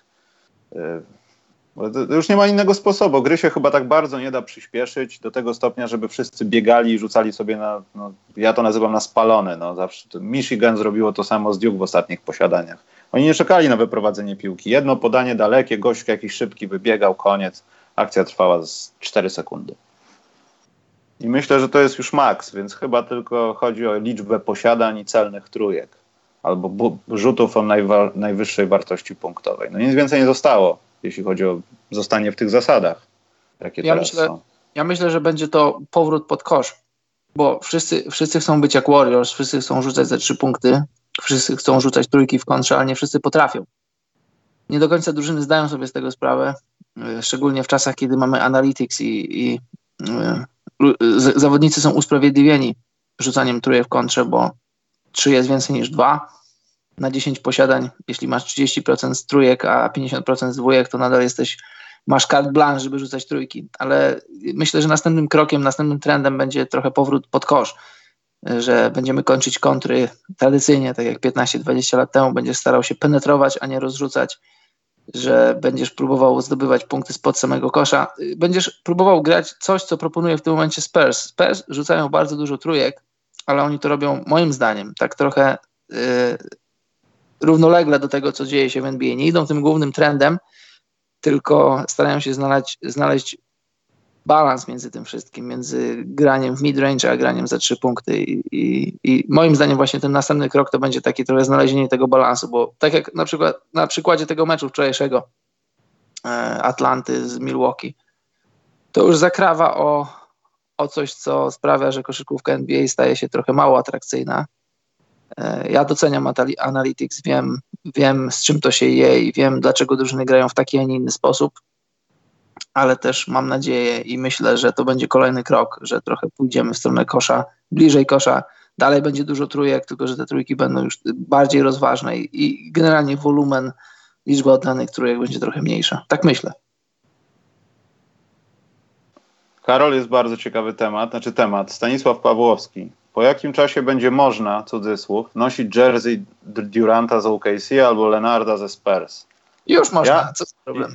Co to za problem? Mało tego, trzeba to robić. Jeśli Michał ma wybierasz się... Ja mam, ale to jest t-shirt po prostu taki reprezentujący jersey, ale noszę, bardzo jestem dumny z tego. Aha. Bardzo. Ja bym mało tego, e, no kiedyś no nie będę opowiadał tu dłuższej historii, ale po... sam chyba sobie zawiniłem, bo nie doczytałem czegoś na Allegro i chciałem kupić koszulkę Kevina Duranta z Seattle w rozmiarze L. W przepięknym stanie. No i ona była w rozmiarze L. Znaczy jest dalej tylko dziecięcym. Mhm. I w zasadzie wiesz, no nie mogę tego przez ręce dobrze przełożyć, bo to jest tak małe. A na, na, jak duże dziecko to jest? Może, może chcesz mi tą koszulkę mm, Zastanowię się, Karol, zrobię ci zdjęcie, aczkolwiek myślałem nad kupieniem takiej samej dużej i zrobieniem antyramy, ale chyba nie lubię aż tak bardzo Kevina Duranta, także ale Więc jest ze Seattle. Panie Stanisławie, na pytanie odpowiadamy tak, już można, nie trzeba czekać. Mało tego, a propos tego półmaratonu warszawskiego, widziałem gościa na trasie, spokojnie koło 40, tak wyglądał, który miał koszulkę z reklamą jeszcze Karol New York Knicks mhm. z nazwiskiem Knox. To nieźle. Rozumiesz? Rozumiem. I gość biegł nie, nie, ale jak spojrzałem, to mnie zatkało. Nawet zapomniałem zrobić zdjęcie, po prostu nie wierzę w to. Tylko modliłem się, żeby przebiegł, bo nie wiedziałem, czy to fake, czy coś, i patrzę z tyłu Nox. To już koniec. Pomyślałem. A ty, Michał, a, co, a ty, Michał, po co ty tam byłeś? Ty biegłeś? Nie biegłem. A co robiłeś? Stałem w korku, powiedzmy. Aha. Dobrze. Yy, Karol, jest rasistowskie pytanie, obawiam się. To moje teraz? Nie, nie, nie, to, nie, skąd to twoje nie jest rasistowskie. Dobrze. Natomiast y, Anarion Danumenor to nie jest tak, że trzech, trzy czwarte czarnoskórych w NBA są potężnie zbudowani i to nie robi tak róż, takiej różnicy ostatecznie? A, tak, widziałem to już na razie. Nie, nie, panie Anarion, to nie jest prawda. Generalnie tak, czarnoskórzy sportowcy są lepiej zbudowani w skali ogólnej niż, niż, niż biali czy żółci sportowcy. Ale zdziwiłbyś się, ja się zdziwiłem, kiedy miałem okazję widzieć w szatniach NBA zawodników już, już bez koszulek, jak wielu z nich nie wygląda atletycznie.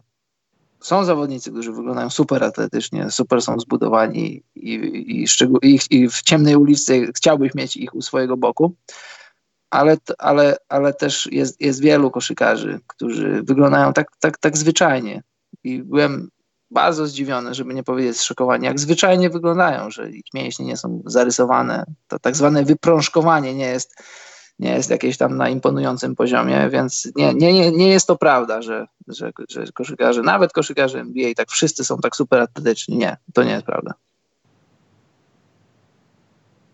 Ale to chyba żadna niespodzianka. Nie, to nie jest żadna niespodzianka. To nawet można zobaczyć przy tych nowych koszulkach, bo kiedyś były za bardzo luźne, że brzydko mówiąc, niektórym bębny wystają. No. Może teraz nie tak nagminnie hashtag, jak kiedyś. Hashtag Raymond Felton. Hashtag, tak. Desert Eagle przy głowie żony, hashtag. Taka sytuacja Raymond miała... Felton, się, Raymond Felton rusza się jak, jak y, moi koledzy z, z lubelskiej ligi amatorskiej koszykówki. To znaczy, pozdrawiam wszystkich. Ale to chyba wie... go pochwaliłeś teraz. Tak, pochwaliłem go teraz. No właśnie. Stanisław pytał, bo w zeszłym roku na urodziny w marcu dostał jersey Leonard City Edition. Wiesz, jak ci nie pasuje, zawsze możesz przekazać to jako dar. Czekaj, jak w tym radiu mówią? Dar serca dla naszego podcastu. Możesz. Z Karolem przetniemy na pół, potem sobie dorobimy drugą. Nie, zaczynają się jakieś anatomiczne wskazówki wykazujące różnice rasowe, Karol, więc chyba musimy kończyć ten podcast.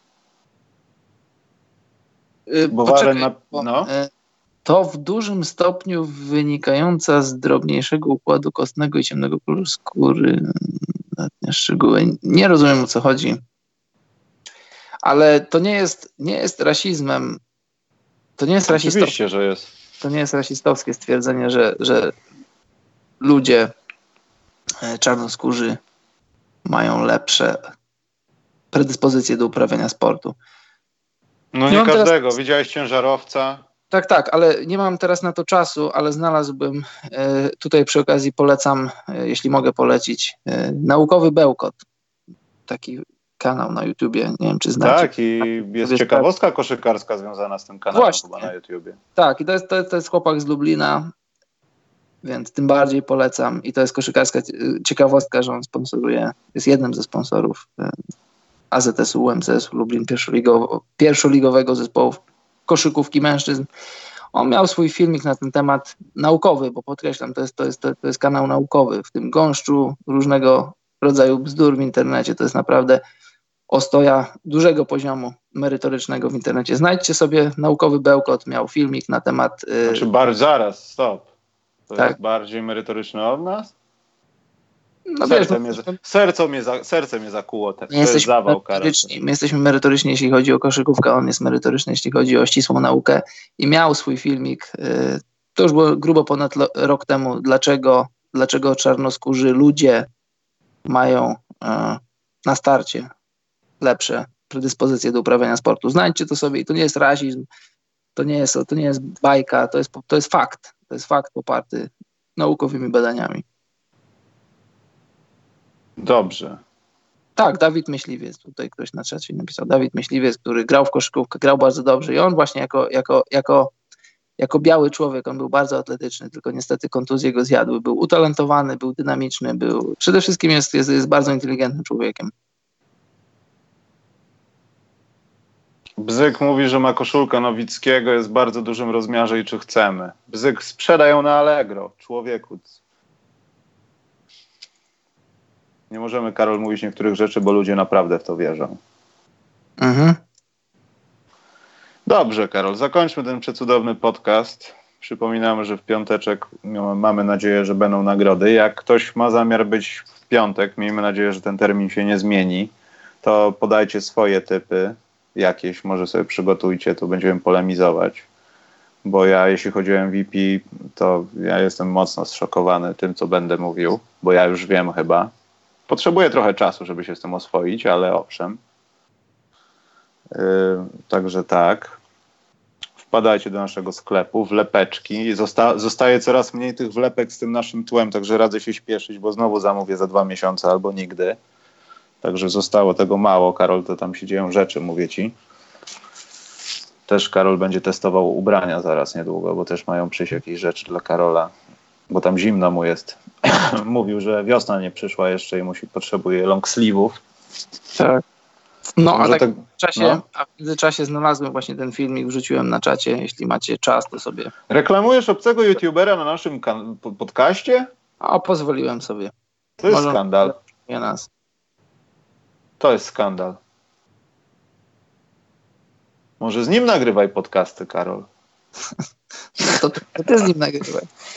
Ale ja znam ko kogoś, kto nagrywa dużo podcastów i też chciałby z tobą nagrać pewnie. Ze mną? No. Kto by ze mną nie chciał nagrać? Albo z tobą. No ze mną to znam kilka nazwisk. Więc Karol... A kto by nie chciał nagrać? nie, ja nie... mówię o tych, co chciał, broń Boże, no co ty. Ja myślę, że... A kto by nie chciał z tobą nagrać? Nikt. Znaczy wszyscy by chcieli, w sensie, że dobrze. Także tak. Dobrze, to wpadajcie też na Patronite'a, donatujcie, yy, wpadajcie na Facebooka, bo tam może też jakieś... Właśnie będzie koniec sezonu, Karol, jakieś koło fortuny by się przydało też. To też jest pomysł taki, żeby coś takiego zrobić. Czemu nie? I no i może w tym tygodniu podcast specjalny 31 się uda zrobić. Mam nadzieję przynajmniej taką. Poczekaj, Slurpy ma naukowe pytanie i potem powiesz, Karol, swoją kwestię. Może być po szwedzku. Aha, no dobrze. Może być po polsku, no. Slurpy, jakie jest pytanie naukowe? Czekamy. Właśnie, może w ramach donate'ów damy, znaczy donate'ów, Patronite'a damy możliwość robienia własnego działu audio, tylko żeby nie przeklinali skurczybyki. Która z wizji końca wszechświata jest bardziej prawdopodobna? Wielki kolaps czy wielkie rozdarcie? Mm, ja myślę, że żadna z tych. Żadna z tych yy... Ja myślę, że kolaps, ponieważ jeśli zakładamy, że tam nie ma tlenu, to się bardziej zasie niż rozerwie. No bo dlaczego miałoby się rozerwać? Jasne, ale to mówimy, mówimy w kontekście naszej planety czy całego wszechświata. Jeśli chodzi Końca o cały... wszechświata, no co ty, no nie bądźmy jak wiesz, kto, że Polska to Wszechświat, no, wiesz, to nie. Polska, tylko nasza planeta. Wiesz, kto miał globus polski, nie? No ja na przykład mam. Nie, nie mam, ale widziałem, widziałem księgami. No, także ten, no. Y, nie wiem, wiesz, nie wiem. No ale powiedziałeś, że ten, że masz takie... A, y, że jak się skończy wszechświat, y, że on po prostu, że, że wiesz, jak, jak, jak umierają gwiazdy, to się, to się często kończy wybuchem. Aha jakimś tam wybuchem, prawda? Ale też myślę, że, yy, że to może, że to nie być aż takie super spektakularne, bo, no bo wybucha gwiazda, ale wszechświat, ale wszechświat dalej istnieje. Ale jeśli cały wszechświat miałby się skończyć, to jest pytanie, zobacz, to jest pytanie, jeśli nie będzie wszechświata, to co będzie? Nic nie będzie. Mówimy o wszechświecie, nie mówimy, nie mówimy o, o pojedynczej planecie. Czyli, że pan Kononowicz jest Thanosem, tak? Tak. nie będzie niczego i tylko on zostanie. Więc nie wiem, więc nie wiem, ale no. no. Ale gdybyś miał się skierować, czy która z opcji bardziej? Zasyst czy wybuch? Bo rozdarcie zakładam, że to są jakieś siły, które powstają. Ja bym powiedział, że zasyst. Powiedziałbym, że zasyst, no bo. No, no bo właśnie. Wybuchy, wybuchy, a później. Tylko Karol, tutaj powstaje drugie pytanie, na które odpowiemy może w 77 odcinku. No. Jak jest zasyst, to musi być gdzieś. No tak, no tak. Po drugiej stronie czarnej dziury coś jest, na bank, tylko co? No. Jeśli nie ma niczego i tylko pan Kononowicz, no to ja nie chcę. To już nas nie będzie dotyczyć raczej. My nie dożyjemy tego, to jest pewne. I tym optymistycznym akcentem żegnamy się z wami. Karol, czas na twoją kwestię, idziemy stąd. Drodzy Państwo, dziękujemy za dziś. Było nam miło, jak zawsze i do zobaczenia, do usłyszenia w piątek, a tymczasem dobranoc, mili ludzie.